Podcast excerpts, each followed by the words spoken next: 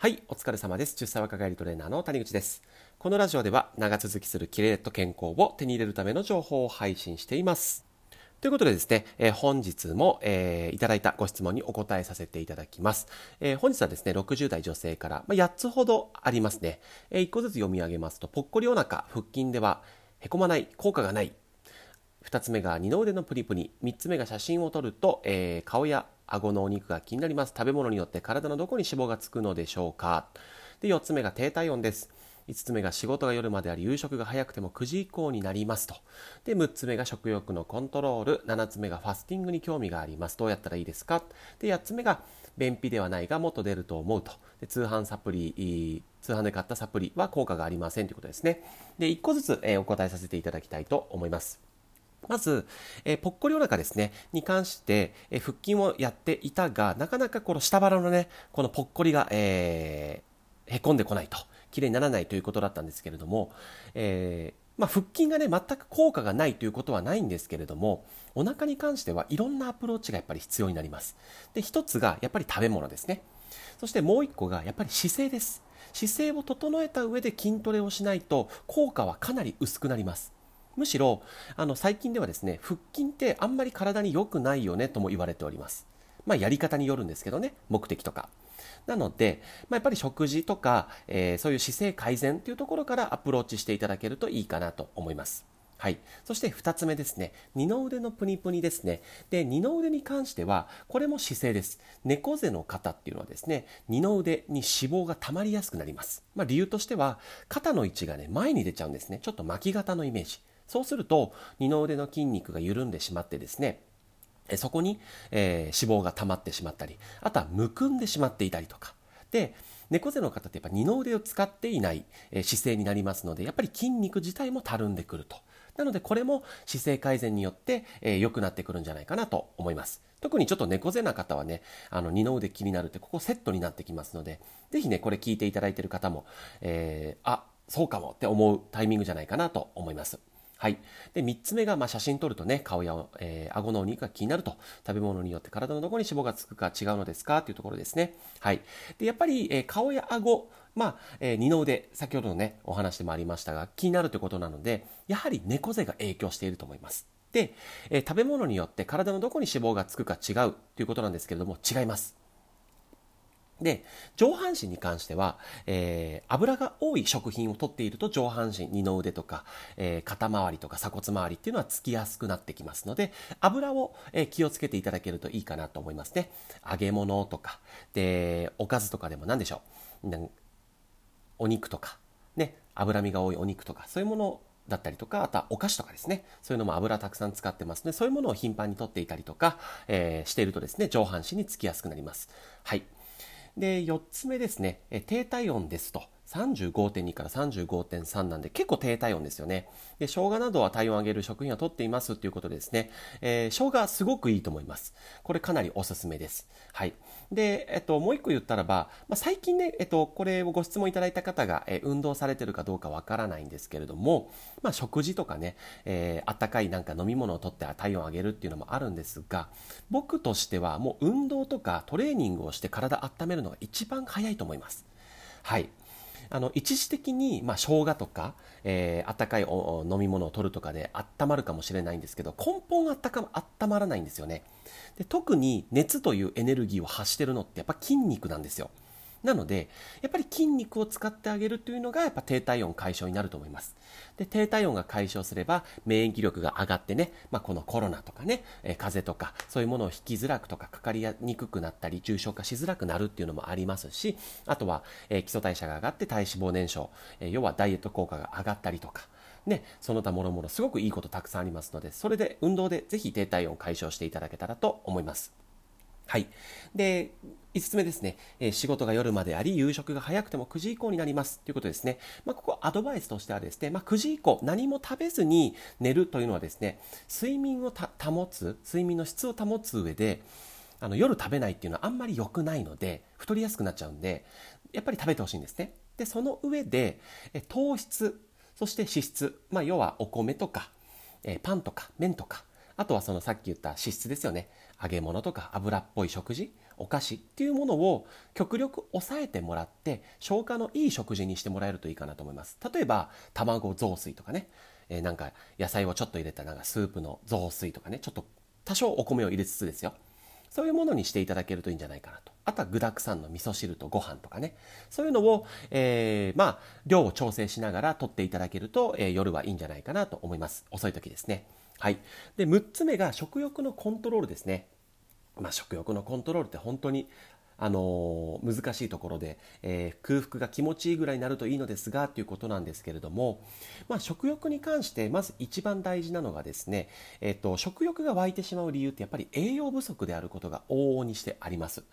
要は欲が出るということはですね何かが不足している証拠なので食事のバランスを見直す必要があります。そしてもう一つはストレスですね。えストレスが、えー、体がですね、体というか、えご自身が感じているとですね、まあ、ストレスホルモンがやっぱりどんどんどんどんエネルギーを消費していって、まあ、やっぱ空腹とかを促してしまうのと、あとはストレスを抑えるためのホルモンを分泌するために甘いものを欲しくなっちゃったりとか、食欲が旺盛になる可能性が高くなります。はい、なのでストレスを抑えてくださいというのは難しいんですけれども、まあ、あの今日のトータルの話で言うとやっぱりね運動ってストレスを軽減する効果もありますのであとはね姿勢を改善する。これも非常にストレスを、えー、和らげるということが分かっていますので、えー、運動をしてあげるといいんじゃないかなと。あとバランス整えていただけるといいかなと思います。はい、であとはあの食欲、まあ、この欲ってですねやっぱり繰り返すことによってどんどんどんどんこう頭が脳が覚えていっちゃうんですよね。逆に言うと一定期間、え、その食欲をですね、え、抑えるような何かをしてあげるとその欲ってかなり抑えられると思いますので例えば甘いものが食べたくてどうしようもないっていう方はですね一旦それを少ない量にするっていうのもありなんですけどもうやめてみる。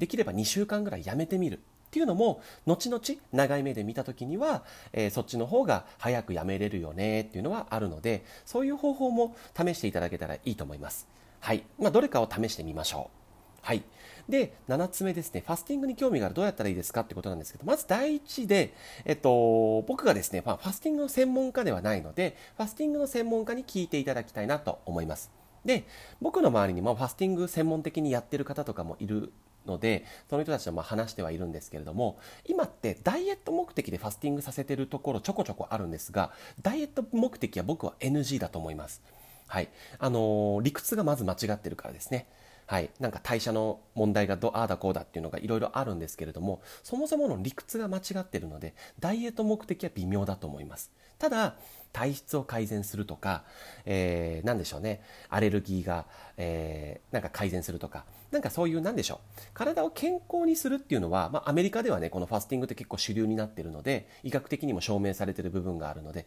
そういう目的には、えー、いいかなと思います。はい、なので目的に合わせてファスティングの専門家に頼っていただいてそこでやるやらないを決めるのがいいかなと思います。はい。で、最後8つ目ですね。便秘ではないがもっと出ると思う。宿便があるかなと。で、通販で買ったサプリは効果がありませんでしたと。ね。ま、便秘って絶対に解消した方がいいですよね。で、まず一つ、えー、おすすめなのは水溶性の食物繊維ですね。えー、ニンニクとか、ネバネバ系のね、なんかオクラとか、ああいうものとかに含まれてます。あと一番いいのはね、海藻類、ひじきとかね、メカブとかね、わかめとか、そういうものを増やしていただけるといいと思います。で、野菜が、えー、便秘解消になる。まあそもそもね、野菜を取ってなくて便秘の方は野菜をもうそもそも取っていただくと結構便秘解消するよねっていうのあるんですけど、野菜取っても便秘解消しない方は、野菜の取りすぎの可能性が高いです。で、さっきご紹介させていただいた、えー、ものに関しては水溶性の食物繊維です。で、あの野菜を食べて便秘になっている方は多分不溶性の食物繊維を取りすぎてるんですね。これほとんどの野菜がそうなんですけれども、なのでそういう方は一回不溶性をまあゼロにしてもらって、水溶性食物繊維をしっかりと取ると。で、ある程度便が出るようになったら、まあ、えー、不溶性の食物繊維も取るみたいな流れにしてあげるといいんじゃないかなと思います。基本的にはこれで改善します。はい。もうガンガン、ちょっとね、8個ぐらいご質問あったので、喋りっぱなしになりましたが、いかがでしょうか？ね、まあ、このね、最近サプリとかね、えー、この前も、えー、前回でお話しさせていただいてるんですけども、まあ、サプリも結局、えっ、ー、と、これで良くなる人もいます。し良くならない人もいるよねっていうところでまあ僕も120%じゃサプリいらないかって言ったらそうでもないと思うんですよ必要な人には必要でしょうしはいただただですよあの僕の第一前提としてはまず何でしょうねバランスのいい食事をとっているとかちょまあ、少しでもいいから運動して体がね、えー、何でしょう、まあ、健康な状態であるというベースの土台が整っていてサプリとかを使うのはいいと思うんですよ。それはなぜかというとサプリを取った時にそのサプリの効果がちゃんと出るから。でサプリの効果が出る出にくいってもうそれはご自身の体質であったりこれまで積み上げてきた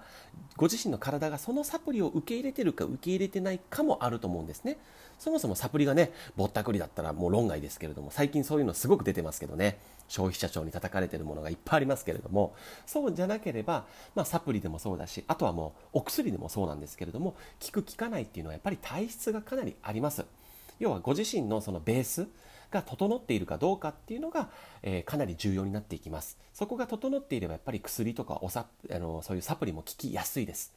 でベースが整っていなければ要はサプリ頼りお薬頼りになるとそのね効能も効きづらいですしね、結果的にそれって頼ってるけどいいのっていうお話にもなってきますので、はい、ぜひねご自身のそもそものベース、ね、バランスのいいお食事とか,、えー、なんか日常のね生活リズムとか、え、運動できてるかなとかね。体の柔らかさどうかな。そのベースをちょっと見直していただけると非常に効果も得られるんじゃないかなと思います。はい。ということでですね本日はちょっともう残り喋る時間がもうあと20秒しかないのではい。これで終わりになります。またですね